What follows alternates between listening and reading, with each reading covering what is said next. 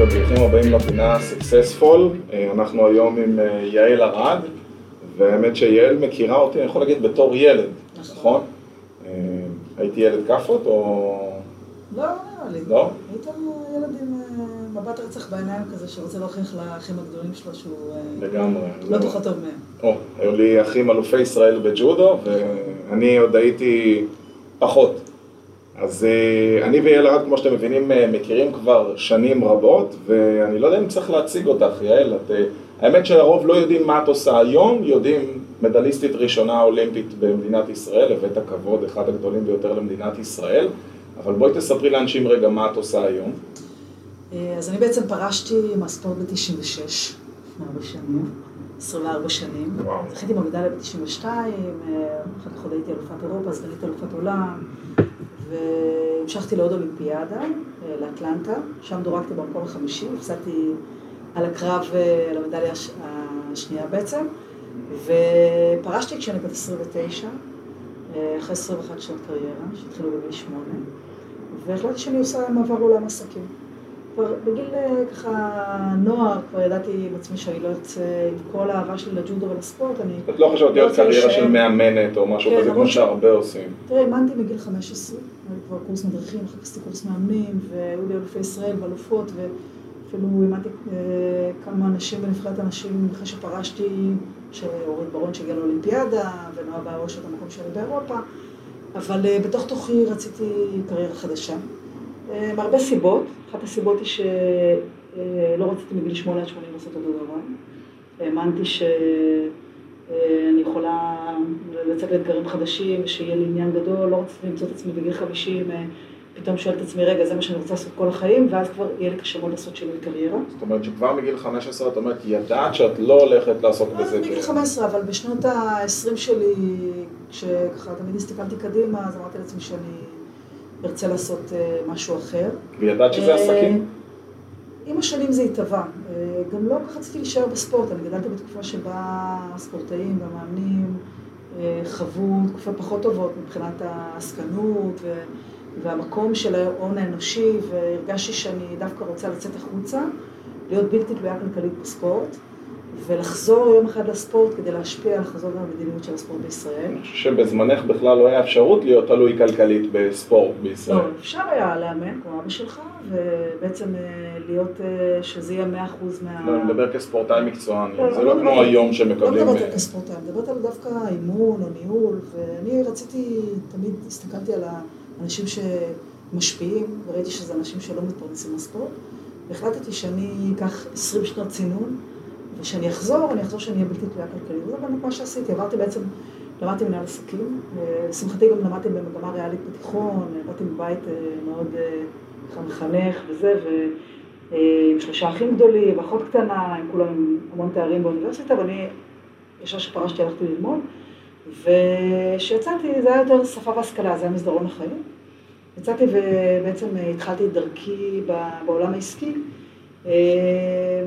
אה, השתלבתי די מהר אה, בעולמות של יזמות ופיתוח עסקי, דווקא בעולם המותגים והבק אופיס העסקי של עולם הטלוויזיה.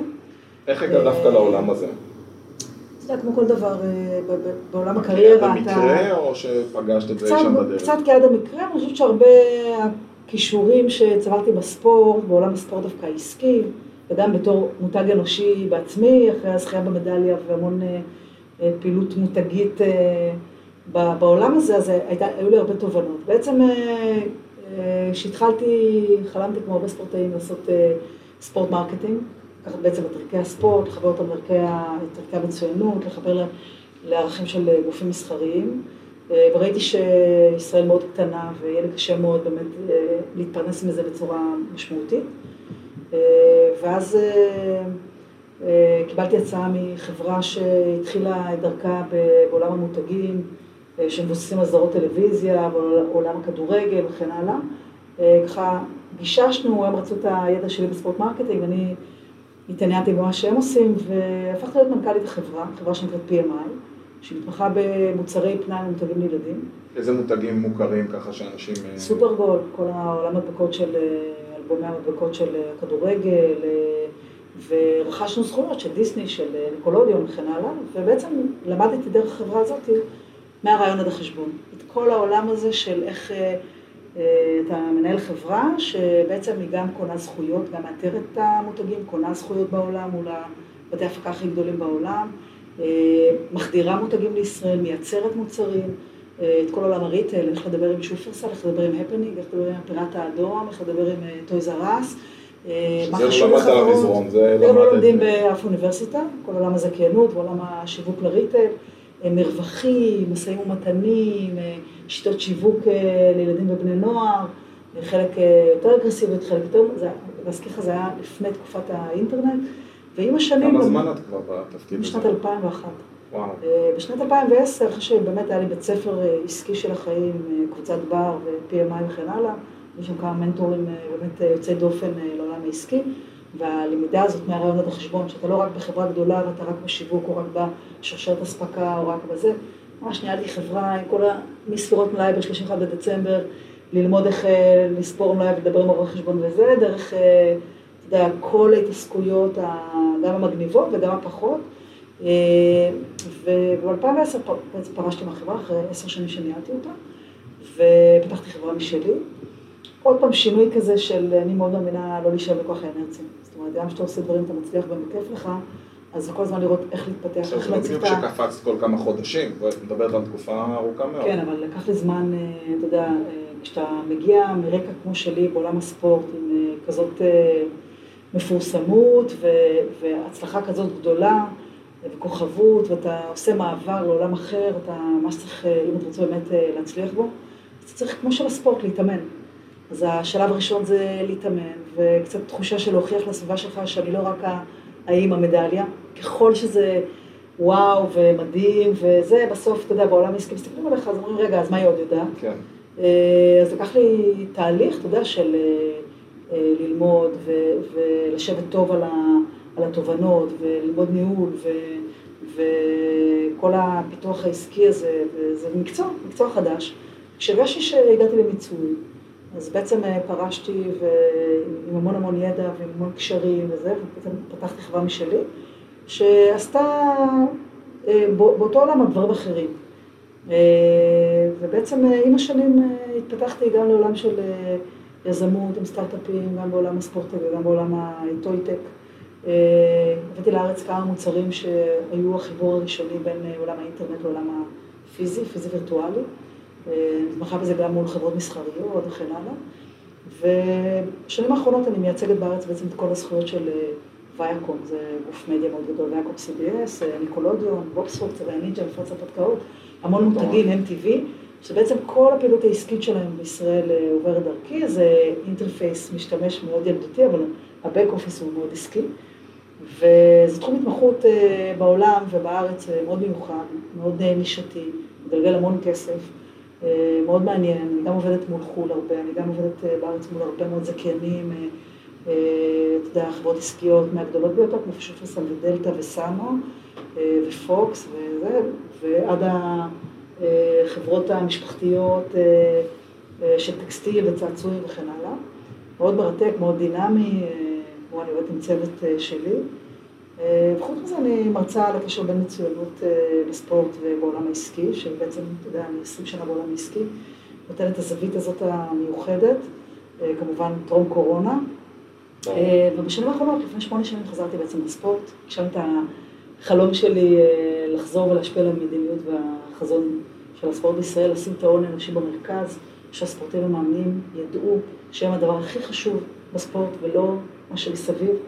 אני חושבת שעשינו בשמונה שנים האחרונות דברים מאוד מאוד מעניינים ומאוד חשובים. הבאתי את היכולת היזמית והניהולית שלי מהעולם שבחוץ, שצברתי, עם ההבנה בספורט, נכנסתי יחד עם יגאל קרמי, שהוא יו"ר הוועד האולימפי, יחד עם גילי לוסטיק, שהוא המנכ"ל, וכמובן עם כל ההנהלה, ואני עושה המון פרויקטים מאוד מאוד מעניינים, כל מה שרציתי שיהיה לנו, לדור שלנו, מקדמת מה לספורטאים את הקריירה העתידית, למה יהיה אחרי? מדברים שקשורים לקריירה בהווה שלהם, כמו פרויקט המנטלי שהקמנו, האולימפי משקיע למעלה ממיליון שקל בשנה בפסיכולוגים של ספורט שמוטמעים בתוך הענפים, בצורה מאוד מתודולוגית, דרך אה, פרויקט אה, מאמנים מאוד גדול, שבעצם להכין את עתודת מאמני ההישג הבאים, שלא רק להשקיע במאמנים אה, המצליחים, אלא לחשוב מה יהיה ביום שאחרי. רוב הפרויקטים שלי אני משתדלת לחשוב רוחבית.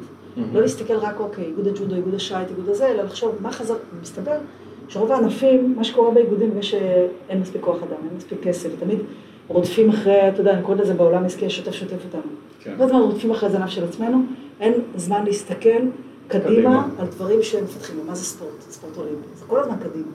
אז בעצם לקחת את ה... להסתכל רוחבית על הבעיות שיש בספורט, ההישגי, ולפתור אותם. נוער הישגי, שכמעט לא משקיעים בו, כי אין מספיק כסף. אה, מאמני הישג, עתודת מאמני הישג. וואו, אה, איך את מוצאת זמן? הפרויקט, הפרויקט שאני הכי גאה בו זה פרויקט באמת של דווקא אחרי קריירה שלי, קוראים לו היום שאחרי, שהוא ממש היה החלום שלי להקים אותו, כי ראיתי שאני אה, ספורטאית שבעצם גם גדלה בבית חזק, גם עשתה מדליה אולימפית, כל מי שספורטאי יכול לחלום, והרוויחה לא מעט כסף בקריירה, בחלק השני של הקריירה שלה, בסוף הפרישה זה התהליך הכי קשה שיש ספורטאי בחיים. יותר מכל אכזבה, מכל אה, אה, קושי, פציעה וכן הלאה, ושם זה גם אי ודאות וגם אה, תחושת אבל נוראית, ושם מוסדות הספורט לא היו איתנו, הספורטאים בתהליך טרנזקציה הזה, שהוא מאוד מאוד קשה, בייחוד מנטלית, אבל גם כלכלית, ואני הקמתי פרויקט שנקרא יום שאחרי, שהיום מנהלת אותו לימור מזרחי, כדורסלנית עבר, שאנחנו משקיעים בו ים של מאמץ וזמן וגם כסף, כדי להכשיר את הספורטאים מיום אחרי צבא כבר לחנך אותם. מה הולך להיות בפרישה בהמשך? בסדנאות, לעודד אותם ללמוד, לא רק לימודים אקדמיים, רק גם העשרה, גם אה, לחזק אותם בכלים שהם צוברים בספורט, וכמה הם חשובים בעולם שאחרי, אם זה עולם אימון, עולם עסקי. אה, אה, אני כבר פה בשידור מתחייב לך, שאם אתם צריכים איזושהי הרצאה שתעזור להם בפן העסקי בהתנדבות, אני אשמח. בתור אחד, הרבה לא יודעים את הרקע שלי בספורט, שאני גם התאמנתי מגיל חמש. כן. גם התאמנתי לא מעט, בגלל זה אני מאוד מעריך ספורטאים ואת הגישה, ואת גם עשית את זה מבחינה עסקית. וחלק ממה שאנחנו עושים פה בפינה סקסספול זה בעצם כאילו לנתח את ה-DNA של מצליחנים. אז הייתי רוצה לשאול אותך שאלה הכי פשוטה. איך נראה סדר יום שלך? מתי את קמה? את מאלה שקמים מאוד מוקדם, או רק בתשע באה למשרד, או יש איזה סדר יום מסודר? איך נראה יום של יעל ארד? יום של יעל ארד יכול קצת לתסכל אולי אחרים, כי אני בן אדם ש... קם מאוד מוקדם, ואני... מה זה מוקדם? אה, תכף אני אגיד, אני רק אגיד שאני מתעסקת, כמו שאמרתי קודם, בדי הרבה דברים. אה, יש לי את הקריאה העסקית שלי, שגם חוץ ממה שאני עושה בווייקום, אני גם אה, מייעצת לחברות מיוחדות, אני למשל יועצת של פלייטיקה, שזו חברת גיימינג ענקית ישראלית שעובדת בכל העולם, ואני, זאת אומרת, פועלת בזירה העסקית בעוד תחומים, יש לי את הפעילות העסקית שלי. ויש לי את הוועד האולימפי שמשקיעה פה איזה 50 שעות בחודש, שזה הכל בהתנדבות. לא מעט בכלל. אה, כן, ויש לי את ההרצאות, יש לי משפחה, יש לי ילדים, אתה יודע, תום אה, חייל משוחרר, אה, חיל הים, ודניאל מקט בצבא, שהיום מתחילה לפקד על קורס מקיות, אז, אז אני בעצם באמת מאוד עמוסה. אני סיגלתי לעצמי בעצם אורח חיים שבו אני קמה ברבע לשש כל יום. פעם הייתי קמה עוד בחמש, אבל אה, נגמלתי מזה. קמה ברבע לשש, בשש אני כבר בדרך כלל למחשב. אה, חוץ מפעמיים בשבוע שאני עושה ספורט מבוקר מוקדם, אז אני על המחשב עד אה, בין... מה את עושה היום בספורט? הליכה, ריצה, כושר? אני רצה בין פעמיים בשבוע בשבוע, בין שמונה עשרה קילומטר. וואו. ואני לא כל כך הרבה, ובייסיק מבחינתי. ואני עושה אימונים פונקציונליים. אה, יש לי קבוצת אה, אימון, שזה כולם אה, ספורטי עבר, חברים, יש לנו כמה דורות מכמה דיסציפלינות. אנחנו כבר איזה 12 שנה מתאמנים ביחד. שבתות זה... רואים אותנו בפארק, אנחנו כבר רצים בכמה הגבצות, הקבוצה א', ב' וג', ואנחנו עושים פריסה וכזה פרלמנט שבת. אנחנו מתאמנים בקבוצות יותר קטנות, עוד פעמיים בשבוע. זה. זה, אני קמה ברבע לשש, אני עד... תלוי אם יש לי, אני הרבה פעמים מתחילה פגישות כבר בשבע וחצי, בייחוד בוועד האולימפי. אבל בימים שאני... איזה כיף זה שיש מקומות שאפשר להתחיל פגישות כן, בשבע וחצי. זהו. אני, החלטתי שאת הפעילות הציבורית שלי משתדלת כמה שפחות לפגוע ביומיום, אז אם זה, אם כן זה פגישות רבות משתתפים, משרד הספורט וכאלו שעושים אותם בדרך כלל אחרי הצהריים, אז אני משתדלת אה, לעשות בבוקר או בערב. אה, ו, ואני את היום פותחת בניקוי מיילים, נקת אה, המיילים שלא הספקתי אתמול. אה, כותבת חוזים, קוראת חוזים, עושה את כל הדברים שצריך להם ריכוז מקסימלי, כי באמצע היום, ככה משמונה, שמונה וחצי, אני כבר חזק בתור פגישות. אם זה, אצל, כן, אם זה אצל לקוחות, אם זה הרצאות, אם זה אצלי במשרד, אז אני אה, כמעט לא, לא עונה על דברים אה, מורכבים, רק יותר עם הצוות שלי, רק וואטסאפים, רק מיילים, אה, אתה יודע, קצרים. שזה מעניין, את אומרת, את לא מתקלת את הביסים הגדולים, את שומרת אותם לבוקר שאחרי, שאז את ברגוע, אין לחץ, אין הודעות מטרידות בין לבין.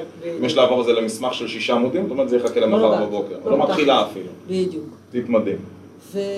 ואז אני באמת יכולה לתת את המרכז כובד שלי לדברים חשובים שאני צריכה להם את הריכוז, כמו שאתה אומר, בשש בבוקר מעט מאוד אנשים מנג'סים אה, בוואטסאפ, ואין הפרעות קשר. ובאמצע היום אני יותר עושה את הדברים הדחופים. עם הצוות שלי אני הרגלתי אותם אה, לעבוד בשיטת חריגים. זאת אומרת, אה, או צמתים אה, קריטיים או חריגים. אני נותנת להם לרוץ בדברים שכבר אצלם, אבל הם יודעים שבכל שעה, בכל זמן, גם אם אני עסוקה, אם יש איזה חריג, איזו בעיה שצריך לטפל בה, אז הם מעדכנים אותי. וכמובן, לקוחות זה הדבר הכי חשוב. אז אני, היום שלי מאוד עמוס, ובדרך כלל שש בערב אני חוזרת לענייני הוועד האולימפי. אה, ככה, דברים שאני עושה ביום-יום. זה נראה שאתה ועדת האולימפי יצא כזה שבע וחצי בבוקר או שש בערב, שבאמת לא יפגע בשגרת היום. כן, שוב, אלא אם כן זה פגישות כאלו אה, רבות משתתפים, ובדרך כלל בערבים, בתקופה לפני קורונה, בעולם הישן, אז אה, אני הולכת, אתה יודע, לראות אירועי ספורט או, או אירועים כאלו שאני רוצה להשתתף וכן הלאה, או סתם יוצאת עם החברים. לנקות הראש, אז... אה, מתי את הולכת לישון בדרך כלל? משתדלת ללכת לישון בין 11 ל-12, כמקרה מוקדם. בדרך כלל זה מושך יותר לכיוון ה-11 וחצי, 12 וחצי. אה, משתדלת לשמור איכשהו על אה, שש שעות שינה. אני לא בן אדם שישן הרבה, ואני גם לא, לא שם איזה עניין יותר מדי, אבל כן פחות מ... שש, חמש וחצי זה כבר לא נוח לי. מרגישה שזה כבר פוגע בתפוקה. לא, לא פוגע בתפוקה, סתם עושה לי קצת כאב ראש. אז אני משתדלת להיות על שש, שש וחצי שעות. אה, וזהו, ויש לי, בין לבין יש ילדים, אה, אתה יודע, זה אצלי... למרות שהם כבר גדולים. כן, אבל ילדים גדולים... אה, צריכים עדיין את התשומת לב. צריכים לומר תשומת לב. כי אני מתנחם בזה שאו-טו-טו, הם לא. לא, לא, לא. זה גם כשהם בצבא וגם כשהם גדולים, אז זה סתם התנהלות אחרת. אז אצלי ילדים זה כמו עוד פרויקט חשוב בעבודה. אני אף פעם לא אדחוק את זה הצידה, אני תמיד אענה, לא משנה באיזה פגישה, אני תמיד אענה לילדים, בין אם זה דברים דחופים ובין אם לא, לאורך כל השנים. וגם כל דבר שאני, שקשור אליהם אני שמה ביומן כפגישה. אני לא נותנת לזה להתגלגל ואולי אני אגיע, אולי לא אגיע. כל דבר שמגיע אליי, לאורך כל השנים, גם כשהם קטנים וגם היום, אני מסתכלת על זה כ, כפגישה. אם אני רוצה את הקמת שלי מהצבא מאפטר, אז אני אשים את זה ביומן ואני אסדר את זה ככה. אה, ואצלי זה ברמת פריוריטי מאוד גבוהה. זאת אומרת, בתוך כל העיסוקים, בתוך כל הלחץ, אני מקפידה מאוד שאין מבחינתי עוד פרויקט אה, זה, אני מנהלת הרבה דברים במקביל.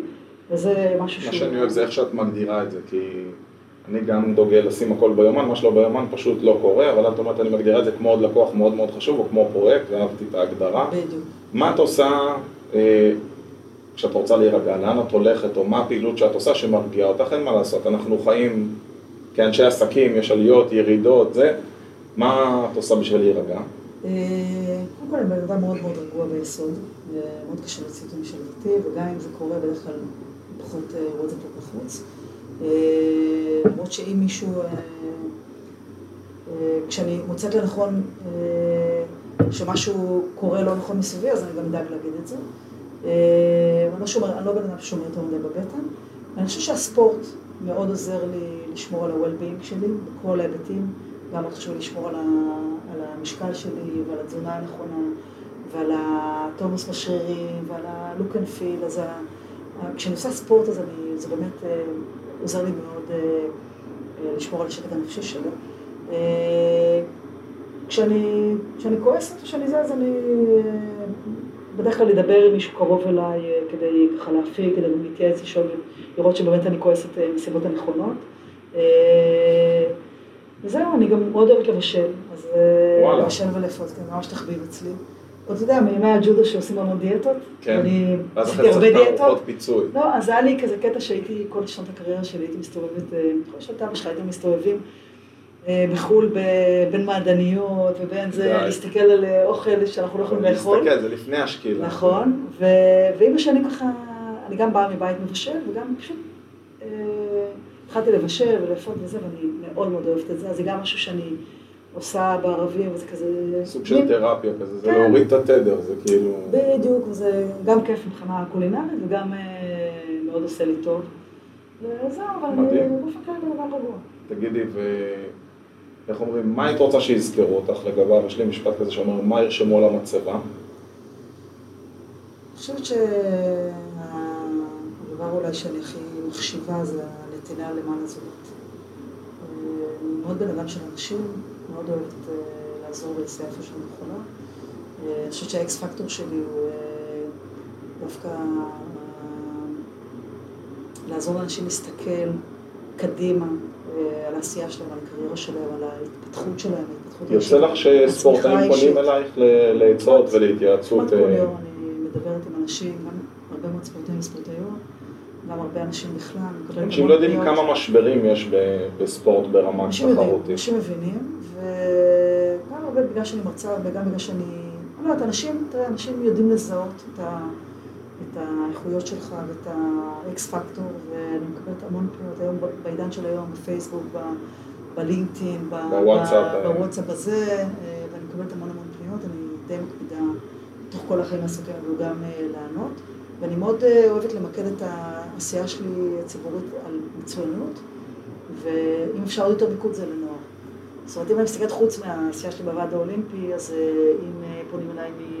של הרובוטיקה ושל יזמות לנוער ויוניסטרים, כל מיני דברים. האמת שאני פניתי אלייך לפני איזה שנתיים, עכשיו שאני חושב על זה, היה משהו, אני חושב שזה היה בבית ספר של הבן שלי או משהו כזה, ואז לא היינו כל כך בקשר, ופניתי, אמרתי, יעל, יש מצב שאת עושה לנו סרטון? אמרתי, בוודאי, תוך איזה שעה היה אצלי הסרטון, נרתמת מיד ל... אני עושה הרבה כאלה, אבל אני גם פוגשת אנשים, אני אוהבת מאוד אה, לעזור לחפש את היכולת לצמוח אה, צמיחה אישית.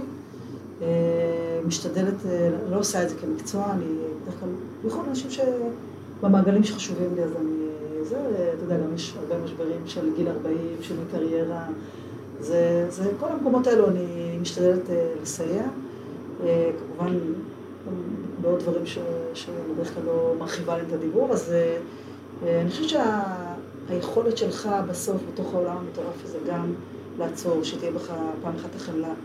לא משנה איפה אתה נמצא בחיים, שתהיה לך את החמלה כלפי אנשים שפעם אולי היית, היית במצב שלהם, אה, אה, שהיית תקוע, שלא התפתחת, שהיה לך קשה, שלא היה לך מי שיעזור לך, אה, וגם, וגם את היכולת לתת השראה לאנשים, לא, לא ככותרת, לא, לא כבסדר, קראת את הספר שלי, לא, לא מהמקום הזה, מהמקומות דווקא של באמת ההתאמה האישית, ולהסתכל על אנשים בעיניים ולהבין איפה, איפה הם צריכים את התמיכה זה, זה בעיניי. אולי יותר חשוב מהכל. שאלה, חוץ מההורים, כי הרבה תמיד אומרים ההורים שלי, חוץ מההורים, מי את יכולה להגיד השפיע עלייך הכי הרבה? אמ, אני חושבת שהמאמן הראשון שלי, מוני אייזיק, היה ממעצבי האישיות שלי, יחד עם ההורים שלי. התחלתי בגיל שמונה, עד גיל שמונה עשרה התאמנתי אצלו, כך עזב את הארץ. אז עבדתי כמה שנים עם אבא שלך, ואז אה, התחלתי לעבוד עם דני לאופולד, שבעצם אה, יחד איתו עשית את הפריצה הגדולה שלי. אה, אז אני חושבת שמוני מאוד השפיע על האישיות שלי. ב... הוא, הוא היה בחור מאוד כריזמטי, והוא, כל המועדון, מאוד ככה לקח אותנו קצת כמו יחידה מובחרת בצבא, לימד אותנו להתאמן קשה, לימד אותנו לא לגל פינות, דרש מאיתנו דרישות מאוד מאוד אה, גבוהות ולא לא, לא נתן פתח אה, לקורבנות או למסכנות או לקושי. אני חושב שמה שמספרת, אני חושב היום איפה ילד יכול לקבל את זה בתרבות שיש לנו היום, בתרבות המסכים, בפורטנייט, בלשחק, כאילו אם בן אדם לא הולך לחוג ולא תופס אותו איזה מאמן, היום המורים בבתי הספר, אני לא חושב שהם יכולים להעביר ערכים כאלה, לצערי. אני חושבת שבתקופה שלנו גם קיבלנו את הערכים האלו אה, דווקא בבית ספר. אני חושבת שאי אפשר להטיל על בית ספר את כל האחריות על אה, חינוך ועיצוב האישיות, שזה בית פלוס אה, אנשים שמסביבנו, בבית ספר גם מן הסתם יש תפקיד, אני דווקא, כשראיתי את הילדים שלי מתפתחים בתוך מערכת החינוך, ראיתי גם הרבה דברים טובים. אה, אבל אין ספק ש, שספורט או מוזיקה או יזמות, חוגי יזמות שיש היום, או כל, כל אה, או, או אתה יודע, כל החוגים האלו שהם באמת מחנכים להצבת מטרות. בסוף ספורט זה לא המקום היחיד שאתה מציב מטרות, אגב, גם גיימינג. כשאתה מסתכל על הגיימרים היום, על קהילת הגיימרים העולמית, שבוועד האולימפי הבינלאומי מטפחים אותה לאחרונה. וואו. למה? כי אתה רואה חבר'ה שהם מחליטים שהם רוצים להיות הכי טובים בעולם בגיימינג. ויש תחרויות ויש זה, ובסוף המתודולוגיה, הרי מה, מה בסוף ספורטאי לומד? לומד מתודולוגיית מצוינות. לומד להציב מטרה, תחשוב עלינו שהיינו קטנים, להציב מטרה, להיות בהתחלה רק אלוף אה, מכבי או הפועל או לא משנה, אחר כך אלוף הארץ. אחר כך אתה, ובדרך אתה נכשל. אני מסתכלת על זה כעל סולם. בעצם יש לך אה, סולם של אה, מטרות ריאליות. אתה מסתכל על המקום שבו אתה רוצה להיות, יש פער עצום בין המקום שאתה מתחיל בו. ואז בעצם איך אני סוגר את הפער הזה? אז יש הרבה אנשים שזה מייאש אותם. ובסוף אני אומרת לאנשים, אתה לא מטפס על הסולם משפגת, אתה לא מרים את הרגל ועולה למעלה בצעד אחד, אתה עולה שלב שלב. כשאתה ילד אתה לא מבין את התיאוריה הזאת, אתה עושה את זה בדרך קשה. אבל בסוף אנחנו כמבוגרים עושים אה, reverse engineering ומסתכלים איך עשינו את זה. אז בהתחלה אמרנו בואו נעשה מדליה באליפות ישראל, אחר כך רצינו להיות אלופי ישראל, ואז אמרנו אנחנו רוצים להיות בנבחרת ישראל. אז רצינו, פתאום חלמנו פעם ראשונה לנסוע לאליפות אנגליה הפתוחה, בלגיה הפתוחה, זה, או טורניר פריז בכלל, מי חלם? מי אמר אליפות אירופה? שהמאמין שלי, מוני, בא להורים שלי, כשהייתי בת 16 ואמר להם, הבת שלכם מאוד מוכשרת, היא יכולה אפילו להיות אלופת אירופה. הכי גבוה שהוא יכל לחשוב. כן. הוא אמר, אני רוצה לשלוח אותה לאוסטריה לשנה שתתאמן בחו"ל. אמא שלי אמרה לו, אדוני, אם היא מוכשרת, היא תהיה אלופת אירופה מהבית. וככה בסוף היה. אבל, אה, אבל בסופו של דבר, הטיפוס הזה, על הסולם של המטרות הריאליות, שבדרך כלל נכשל ומתאכזב ונופל ומתבאס, אבל בעיניי אכזבה זה אולי המנוף הכי חזק של הצלחה הבאה. אכזבה זה, זה לא דבר בסדר, לא כיף להתאכזב, אבל אנחנו לא מזמינים את זה. אבל אם אתה ווינר ואתה שם לעצמך מטרות, אתה בדרך כלל מתאכזב. נכון.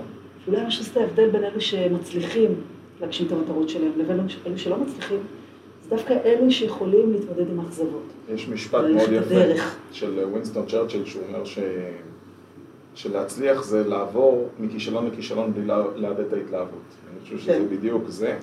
איזה מטרות מבחינתך עדיין לא סימנת להם וי והם ב-to-do list שלך? אמ, אני בהחלט רואה את זה בשנים הקרובות אה, הבאות את הספורט בישראל, זה משהו שאני רוצה להעמיק בו, אה, וגם משתלבת בהובלה של הספורט העולמי, זה שתי מטרות שמעניינות אותי. אני חושבת שככל שאתה יודע, מההיסטוריה שלי כספורטאית אה, עבר, שעשתה את כל הדרך מלמטה למעלה, והיכולת הניהולית וההבנה איך, איך העולם הזה פועל, זה דברים שמעניינים אותי. אני בהחלט אה, מסתכלת גם קדימה על עוד פעילויות ציבוריות, עדיין לא אה, החלטתי... ממש ממשלה, לא, כנסת? פחות אה, פוליטיקה ארצית, זה פחות מעניין אותי, קיבלתי המון הצעות לאורך השנים, פחות מעניין אותי. אבל מסתכלת על עוד מטרות ציבוריות שאני ככה מסמנת לעצמי. פחות או יותר, אני... מה מבחינתך יהיה עובדה שהגעת ליעד הזה שהצעת לעצמך? אני אגיד לך במהלך השנים הבאות, אני חושבת בעשר שנים הקרובות יש לי כבר יש איזה תוכנית. יש לי מספיק מטרות, גם להוביל את הספורט בישראל. איזה רגע, איזה רגע בקריירה שלך, בין אם בעסקים או בספורט, כי מיד שתי קריירות מאוד מצליחות, עדיין מנהלת, איזה רגע את יכולה להגיד, וואי, זה הרגע הפריצה שאם הייתי פונה ימינה במקום שמאלה, לא הייתי איפה שאני. אני חושבת שבספורט רגע המשמעותי, מעבר כמובן לזכייה במדליה האולימפית ובתארים, הרגע הכי משמעותי שלי זה הזכייה במקום שלישי באירופה בפעם הראשונה. אני בין גיל 17-22 בעצם הייתי תקועה במעגל שאני קוראת לו מעגל השביעי בעולם. בגיל 17 כבר הייתי במקום שביעי בעולם, שזה היה מהישגי השיא של הג'ודו הישראלי. ואחר כך כמעט כל תחרות הייתי מקום חמישי, מקום שביעי, מקום זה. לא הצלחתי לפרוץ המעגל הזה ולעשות מדליה. ובגיל 22, אחרי שגם החלפתי קצת אה, את אה, שיטת האימון וגם אה, החלפתי משקל, בעצם עברתי קטגוריות משקל, אז שלושה חודשים אחרי כבר עשיתי את הפריצה ועשיתי מקום שלישי באירופה, שזה בעצם אחרי חמש שנים מתסכלות. ועולים על הפודיום. שתחשוב, התגייסתי לצבא, הייתי סטודנט מציינת, אבל גם הייתי מדריכת אימון לפעמים. השתחררתי, נסעתי בעולם ולא פרצתי. והפריצה הזאת, המקום שלישי בעולם, היא בעצם אה, מבחינתי הוכיחה לי שכוח האנרציה זה אוהב מאוד גדול של מצוינות, ושאתה חייב לעשות שינויים בדרך שאתה עושה. כוח האנרציה, זאת אומרת אם אתה מתמיד כל הזמן באוזו, זה לא טוב, שתגמר. אתה הולך בתלם כל הזמן, ואתה כל הזמן עושה אותו דבר, ואתה רואה שזה לא מצליח, אתה חייב לשנות. זאת אומרת, זה שתעשה עוד הרבה, עוד, תעשה עוד הרבה מאותו דבר עם המון המון רצון, זה כנראה לא יצליח. אתה צריך להיות מספיק קשה עם עצמך בשביל לעשות שינויים. והפריצה הזאתי, אני חושבת שאם לא הייתי אה, אה, עושה את הפריצה הזאתי, אז אה, בוודאי לא הייתי כאן היום. והרבה במהלך החיים שלי היה משתנה. זה, אם תסתכל על הקריירות שלי, ועל הנקודות שעשיתי שינויים, גם כשעזבתי את הספורט ועברתי לעולם העסקים, גם כשעזבתי את החברה שניהלתי, שמבחינתי מאוד הצלחתי ופתחתי חברה משלי והתפתחתי, ועוד כל מיני שינויים שעשיתי, אני חושבת שזה נובע מהנקודה ההיא שהבנתי שכוח האנרציה זה, זה לא דבר... אם היית מצליחה, איך אומרים, לחזור אחור בזמן לפגוש את עצמך בת 15, מה, מה היית נותנת לעצמך עצה? אה,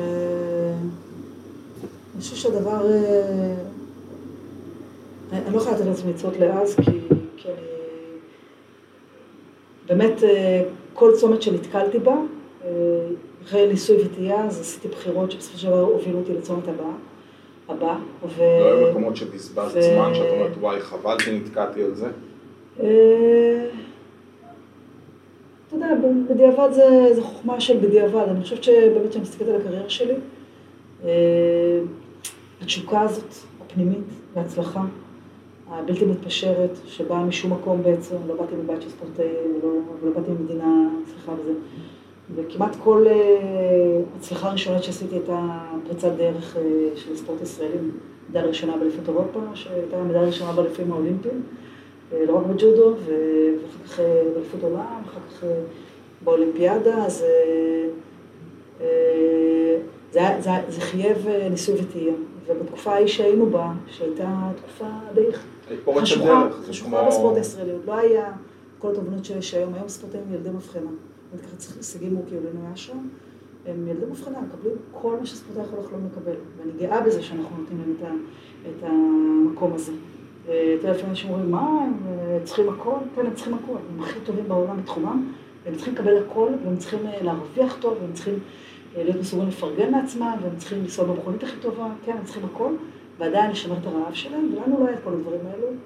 הדברים הכי בסיסיים. זה דברים שהבינו בעולם מזמן, אני חושב שרק בארץ אנחנו כן. קצת היינו בפיגור בנושא כן, הזה. כן, היינו בפיגור גדול. אני עוד, ככה, בשלהי הקריירה שלי כבר התחלתי לקבל את, ה... את מה שצריך לקבל, לא דומה. זה היה מספונסרים בעיקר, נכון? זה היה פחות... לא, גם היחידה הספורט הישגי הוקמה בעצם, ככה, כשאני הייתי לקראת האולימפיאדה בברצלונה, וזה כבר היה אתה יודע, אולי בשנה, שנה וחצי האחרונות, לקראת האולימפיאדה, אז באמת זה נתן פוש גדול, ואחר כך באמת קיבלתי תנאים יותר טובים, גם נהניתי מאוד מספונסרים אחרי הזכייה שלי, אבל אי אפשר להשוות מה שקיבלנו אז למה שקוראים היום, ואני באמת שמחה מאוד שזה קורה, עדיין אנחנו צריכים להשתפר בחוליה של הנוער, אנחנו עדיין לא מספיק נותנים שם כמדינה.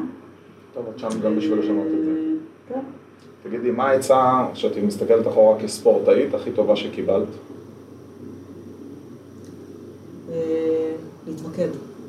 להתמקד, להזיז את הרעשים, לא לנסות, בתקופה שלי, כאילו האוניברסיטאות בארץ לא עזרו לנו ללמוד ולהתפתח מה שהיום אוניברסיטאות שטיח אדום לספורטאים.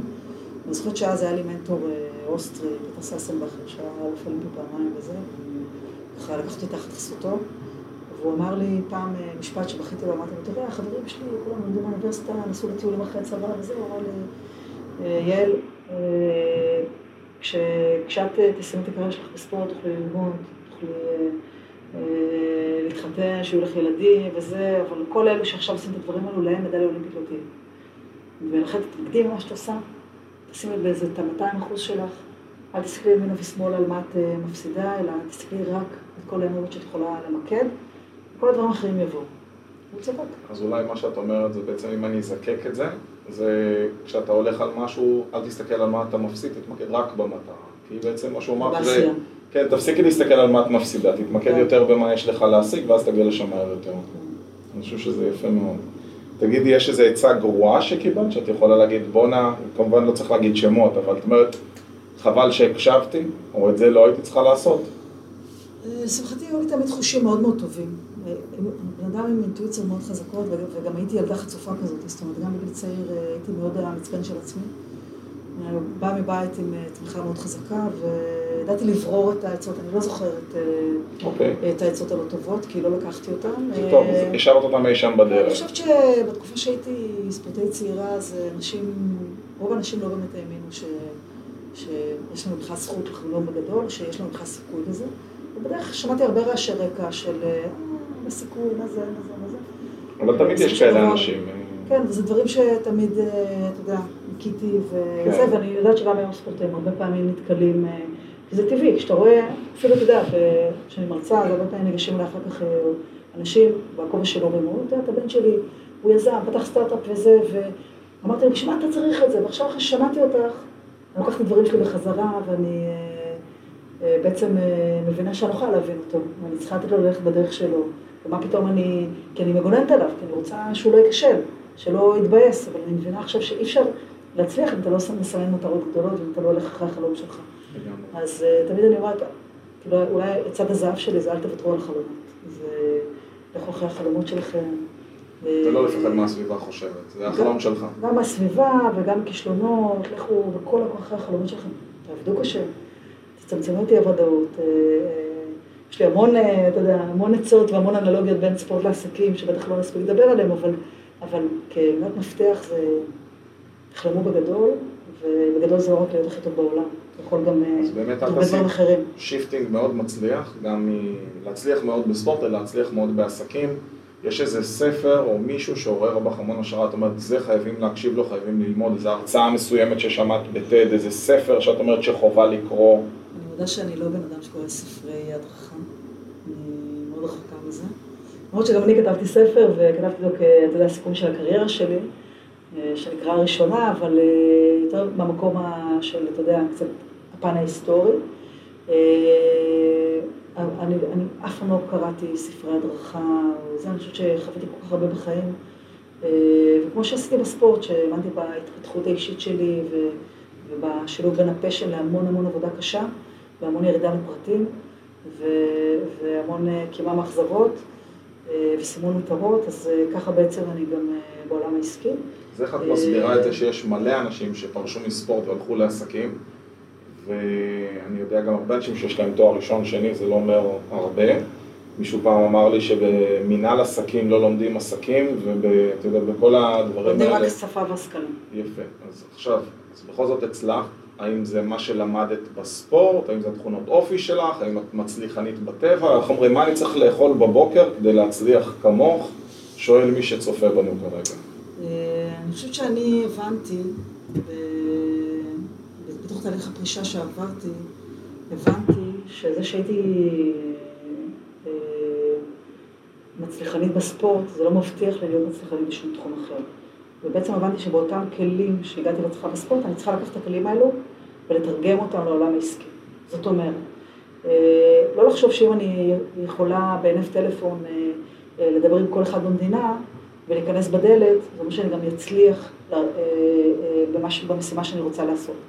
אני אצליח רק אם אני אתאמן, אני אבוא מוכנה, אני אשלוט בפרטים, יהיה לי בידול, ובדיוק כמו שהייתי בספורט. ולכן אחד הדברים שממש סיגלתי לעצמי זה האימון הזה, שלפני שאני נכנסת בדלת, לפני שאני בעצם מנצלת את היכולת שלי לפתוח דלתות, אני קודם כל אהיה טובה במה שאני עושה. השקעתי המון המון מאמץ, פשוט בשביל להתפתח בתחום החדש שלי. ואחד הדברים שכספורטאים אנחנו עושים, אנחנו קמים בבוקר ומתאמנים על מה אנחנו מתאמנים, מתאמנים על מה שאנחנו פחות טובים. נכון. בחיים הרגילים, תחשוב כמה פעמים אנחנו יוצאים החוצה ואומרים, אני טובה בזה, אני טובה בזה, כל הזמן נוצרות, אנחנו אף פעם לא נדבר על הפאשלה שעשינו באמצע השבוע, או, או אתה יודע, על, ה, על הכישלון שלנו באיזה מכרז. אנחנו כל הזמן רק נגיד בכמה אנחנו טובים. אבל כל אחד מאיתנו, גם בחיים האזרחיים שלו, יש לנו נקודות שהוא פחות טוב, טוב, טוב בהם. אז או שאנחנו לוקחים עובדים או, או פרטנרים שמשלימים אותנו. אבל אני אומרת, אם אלופי העולם יכולים לקום בבוקר, יוסיין בולט, אלוף אולימפי במאה מטר, שכל בוקר נכנס לאצטדיון, הוא לא הסתכל ואמר איזה חזק אני, איזה חתיך אני. הוא התאמן. מה אני לא טוב את זה משקר. איך אני יכול לשפר את הסעודמי שלו? בעשירית שנייה, במאית שנייה. אז גם אנחנו צריכים לקום בבוקר ולשאול את עצמנו במה אנחנו פחות טובים. ולא לטאטא את זה ולהגיד, לא משנה, אף אחד לא יודע. אני רוצה להיות יותר טובה, שהארגון שלי יהיה יותר טוב, ולתת דוגמה אישית, סתם להתפתח באמצע החיים. אני חושבת שאנחנו יכולים אה, פשוט לחפש את הדברים שאנחנו עדיין לא מספיק טובים ולהתאמן. האמת שזה טיפ מעולה. ורוב האנשים מנציחים את מה שהם טובים ורוצים להתעלם ממה שהם נכון, לא אנחנו טובים. מחזקים את החוזקות. קח את השריר. החלש, איך אומרים, ותחזק אותו. ודווקא באמצע החיים, כי בטירונות, ובהתמחות, ובלימודים, אנחנו תמיד אה, כן אה, לומדים. ואחר כך אנחנו כבר שוכחים, אתה יודע, אחרי 15 שנה אני באזור הנוחות שלי, אל תפריעו לי, וזה. אני חושבת שזה אחד הדברים שאני עשיתי, כל הזמן הסתכלתי, כל הזמן מתצפתת מה אני יכולה להשתפר. כמו ספורטאית. נכון. כל היום מעלימי אשרם, הישגים כי בדרך כלל, אינשאללה, המדליה האולימפית שלהם בטוקיו, הם, אה, הם קמים בבוקר ו- ומה, הם מסתכלים על בריא? לא, הם מתאמנים, מה הם מתאמנים? כל הזמן להשתפר, כל הזמן להגיע ליכולת המקסימלית שלהם. וכשאתה מסתכל על שוק העבודה כמו ספורטאי אולימפי, ואתה קם בבוקר, ואתה לא מעגל פינות, ואתה מסתכל על כל יום בעבודה, כאילו אין מועד ב', כאילו פה אתה צריך להשקיע את המקסימום שלך. אה, אז, אז ככה אתה כל הזמן מתפתח. ואתה מגיע לרגעי האמת שלך, אם זה מכרז, אם זה פרויקט גדול, אם זה משא ומתן חשוב, אם זה... אתה מגיע to deliver עם ה... עם ה... 100% מהיכולת שלך, ולא אומר, חבל שלא עשיתי יותר טוב. וכל הזמן לשאוף לשפר. כל כן, הזמן. כן. איזה אפליקציה או יישום פחות מוכר? את יודעת, וואטסאפ זה הכי טבעי שאנחנו עובדים כל היום, אני חושב שכל מנהל היום זה החבר הכי טוב שלו. יש לך איזה אפליקציה או יישום מחשב שאת אומרת, וואלה, שיפר לי את החיים, כדאי שיכירו? אה, לא ממש, אני מאוד אה, ככה. פונקציונלית. מיילים אני- בוואטסאפ. אני בן אדם מאוד פונקציונלי בשימוש שלו בטכנולוגיות, אני טכנולוגית, אני יודעת וזה, אבל אני די פונקציונלית. אני יכולה להגיד שהעולם אה, שלנו היום מדברים המון המון זום, ואתמול הייתה נפילה בזום, אנחנו עובדים ב Teams, שהוא אה, בתוך Microsoft. Microsoft 365, שהוא מאוד נוח ומאוד ישים. אה, אני לא בן אדם, אתה יודע, שמשחק או זה, כמו שאתה מבין, אין לי פנאי בכלל. כן. אה, אז אני פשוט אה, מאוד פונקציונלית. אה, משתדלת לשמוע פודקאסטים שאני נוסעת אה, בדרך אה, כדי להשאיר את הידע שלי. אם זה בתחום המדיני, אם זה בתחום הכלכלי, אחרי מי את חיות עוקבת כיס. בפודקאסטים? מאוד אוהבת חיות כיס, וגם קצר מספיק, ואתה יודע, לא, לא יותר מדי זה, וגם, אה, וגם, אני אוהבת להשאיר את ה... נניח, אה, אתה יודע, בזמן שדיברו על הביטקוין, אז גם הלכתי לעשות קורס ביט- ביטקוין, לא כי רציתי להשקיע, רציתי להבין, כשאני מדברת אפילו בסמולטוק או בעולם הכלכלי, להבין מה זה, וגם, אה, אתה יודע, אני תופסת אה, זה, שיש עכשיו כל המשברים הכלכליים, או, אה, אתה יודע, דיברו על זה שהנפט, אה, מחיר הנפט יורד. הלכתי ונכנסתי לפודקאסט אה, למה מחיר הנפט יורד. אה, והבנתי את המקרו-כלכלה של אז אפשר להגיד הדבר הזה. שהטיפוס סקרן מאוד, מה שמעניין. כן, אבל. בגלל שאין לי הרבה פנאי אז אני לא מספיק... אבל נסיעות זה אחלה זמן לפודקאסטים. נכון, בגלל שאני, מרצה, או נוסעת ל- לפגישות אה, רחוקות, אני משתדלת, הרי אפשר לעבור את כל הדרך ולדבר עם אחרים בטלפון. משתדלת אה, בחודשות הערב לשים אה, פודקאסט וזה, יש את הפודקאסט של אה, מירי נבו ועודד אלפרין בערוץ 5 על אה, אולימפיאדות. אם לא שמעת על זה, אתה חייב אה, לשמוע. הם לוקחים, לא לפי סדר כרונולוגי, את המשחקים האולימפיים, 1924, 1948, לונדון, אה, אה, 1960, אה, רומא, טוקיו, 64, וחוקרים את זה מהזווית גם הגיאופוליטית קודם כל, ואחר כך אה, הכלכלית, ואחר כך הספורטיבית. מרתק, מרתק, מרתק. וואו, כמה זמן זה אה, כל פודקאסט? שעה, שעה ועשר דקות, ממש מרתק למי שאוהב ספורט, וזה נותן לך את רוח התקופה, כאילו, מה קרה ב-64 בטוקיו, אה, מה קרה ב-80 עם החרם אה, על מוסקבה, אה, מה גרם לחרם, אז אה, הרבה דברים גם שאתה לא חושב, מקסיקו 68, כל דברים מאוד מעניינים, זה שילוב בין אה, הרבה דברים שאני אוהבת, יפה, שתי המלצות, אה, כן. הפודקאסט הזה וחיות כיס. כן, עכשיו למשל לקראת הבחירות בארצות הברית, אז יש פודקאסט אה, של כאן 11 על אה, אמריקן, אה, על הבחירות בארצות הברית, אה, של מיכל רשף נדמה לי, אה, ככה קצת על כל הזוויות, אה, ביידן, על טראמפ. באיזה אה, פלטפורמה את. שומעת את זה? בספוטיפיי? לא, בדרך כלל, אה, ב... אם זה, כל אחד האפליקציה שלו, היישומות שלו. הבנתי. איזה זה- קנייה הכי טובה את יכולה להגיד, בואנה זה מוצר שווה שעשיתי, זה לא חייב להיות משהו יקר, אפילו זול, קטן, מה שעושה לך כיף. אה, אני מחייכת כי אחת הקניות היותר חשובות שלי בשנים האחרונות היו מיטת היפוך אורתופדית. או, זה הדברים שאני מחפש לשמוע. מיטת היפוך אורתופדית. אני סובלת... מה זה אה, מיטת היפוך לכל אני? אסביר. אני סובלת, אה, אשלח לך תמונה אחר כך. אני סובלת מ- הפוך? אני סובלת מכאבי גב, לא בגלל הקריירה בספורט, אז גם שמרתי חוליות בגב, וגם אה, היו לי כמה פריצות דיסק, ואני לקחתי נדוניה מאוד מאוד, אה, מלווה ירושה, מאוד גדולה מהדדבר הזה, בגלל זה אני גם לא מתאמנת בג'ודו. אה, וככה ביום יום אני, אני בסדר, ואני סובלת מכאבים. ויש יש דבר שנקרא מיטת היפוך, שזה משהו הברית, זה מהנדס, שגם סבל מפריצות דיסק ופיתח את זה. זה נראה כמו אינקוויזיציה קצת, אתה בעצם אה, קושר את עצמך נשכב הפוך. עומד, על זה, ואז אתה הופך את עצמך, אתה יכול ממש אה, 180 מעלות, אתה יכול קצת פחות, ואתה יכול ככה לעשות את זה כל יום, אה, 10 דקות, 8 דקות, 6 כמה דקות, כמה את שאתה עושה? אני עושה 6 דקות, שאני קמה בבוקר ב-6, אני לפחות 3 פעמים בשבוע. וואו. אני, אני אולי שמתי את זה בניית גג אצלי, אני שמה רדיו תמיד אה, כדי לשמוע, אני פחות אוהבת לקרוא עיתונים, יותר אוהבת לשמוע ברדיו, אז אני שומעת בין 6 ל-8, בין 6 ל-7 וחצי, תוך כדי כל מה שאני עושה. ואז אני כזה שומעת רדיו ומתהפכת. ומה זה משחרר פשוט הגב? זה משחרר את ה... תראה, יש מאוד מומלץ, החוליות? כל האדם תלייה, ותלייה אתה לא יכול לעשות כל כך הרבה זמן. נכון. אז אה, משחרר את הלחץ בין החוליות. ואם אתה בן אדם שסובל כרונית, אז. אז על איזה מיטת. היפוך את ממליצה? רק אחת. רק אחת. זה מיטה שמיובאת אה, מחו"ל על ידי בן אדם באיזה מושב, אני לא זוכרת אה, איפה, שפשוט אה, נסעתי אליו. פשוט תחפש בגוגל מיטת היפוך? כן, כן, אם אתה רוצה, אני יכולה לשלוח לך תמונה. ותוכל לפרסם את זה. אז זהו, זה- זה קנייה מדהים. שווה, אני מחזירה את ההשקעה כל שבוע. שווה. תגידי, איך את מגדירה הצלחה? מה זה הצלחה בעינייך? לא עבור אחרים. בשבילך מה זה הצלחה? אני חושבת, אני אגיד משהו משנות בגרותי, כי כשהייתי קטנה אז הייתי אומרת לך, זה משתנה. "אה, רק מדליה אולימפית וזה וזה וזה. אני חושבת, עם השנים, ועם זה שאני גם אה, יוצא לי להיות מנטורית לעת מצווה של הרבה אנשים, אני שומעת, רואה התפתחות של אה, לא מעט אנשים, אה, וגם את ההתפתחות שאני עשיתי, וגם בכלל, אני חושבת שלהצלחה יש הרבה מימדים. אנחנו נוטים להסתכל רק על מימד אחד, בעסקים כסף, בספורט מדליות. אני חושבת שההצלחה, אה, אם אני מסתכל נניח, אה, אה, תיקח אה, מישהו שרוצה פיזיותרפיסט, או יש לי אחת הספורטאיות שלי שהיא מומחית ברפואה משלימה, סינית, יפנית וזה. והרבה פעמים אני מנהלת הרבה שיחות על הדבר הזה. אז מה זה להיות כמטפל, מה זה להיות מצליחה? אז יכול להגיד, אני רוצה שיהיו לי המון המון טיפולים ושיהיה הרבה כסף. אז יכול להגיד רמת מומחיות, אני רוצה להיות רב אומן, אני רוצה להיות אוטוריטה בתחום שלי, אני רוצה שיבואו להתייעץ איתי גם אה, מטפלים, אני רוצה ללמד בבתי ספר לזה. אה, אני רוצה לעזור, אני רוצה לדעת שאולי לא ארוויח המון המון כסף, אני רוצה לדעת שהטיפול שלי עוזר לאנשים ו... והם אחר כך אה, חיים יותר טוב. אוקיי, אז יש פה כמה ממדים לה- להצלחה.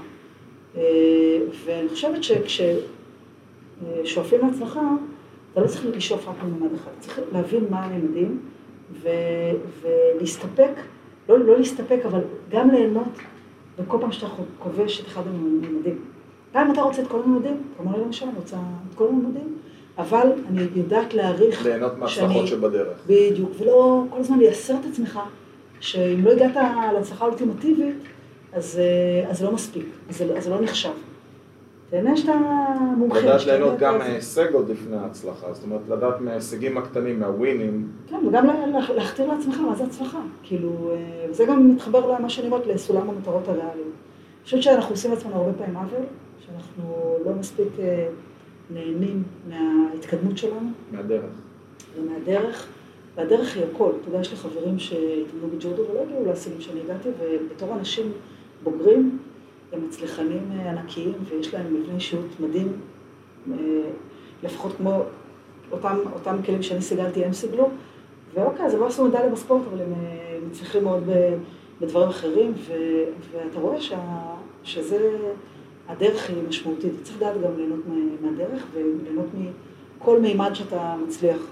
ולא להכתיר רק את הכסף, או רק את הפוזישנים. אה, אהבתי. מסר לאומה לסיום, משהו שהיית רוצה, איך אומרים, שכל אחד ייקח עם עצמו לדרך? אל תוותרו על החלומות. ש... חושבת שזה הדבר הכי חשוב, חלומות זה לא רק אה, להיות הכי טובים בעולם. יש... אה, כל אחד יכול לחלום מה שהוא רוצה. חלומות אה, של מומחיות, של להוציא ספר שתמיד חלמתי, של לעשות שינוי קריירה, של, כי אני לא אוהבת את מה שאני עושה, של לתמוך בילדים שלי, להצליח במקומות שאולי אני לא הצלחתי, של אלף ואחד דברים. שכל אחד ואחת יכולים אה, לחלום ולהקשיב, ואני חושבת שלחלומות אין גיל.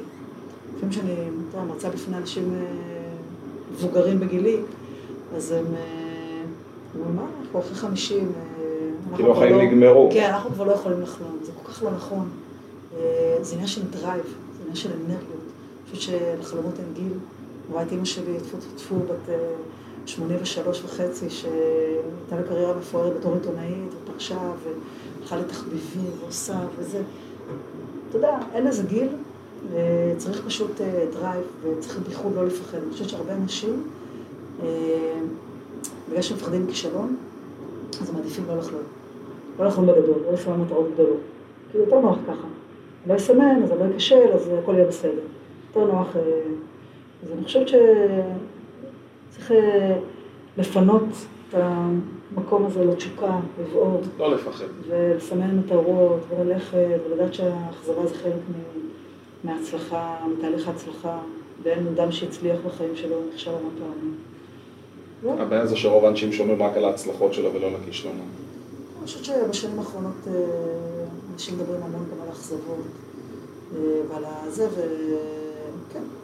לא יכולה לקרוא את הכותרת של האקזיט בעיתון. בדיוק. צריך להסתכל כמה שנים הוא היה במחסן בבית, כמה שנים היא דשדשה, וזה הדבר האמיתי. לגמרי. יעל, אני מאוד מאוד מודה לך, היה תענוג לארח אותך, ואנחנו נתראה בפודקאסט הבא שלנו ב Successful. ביי ביי.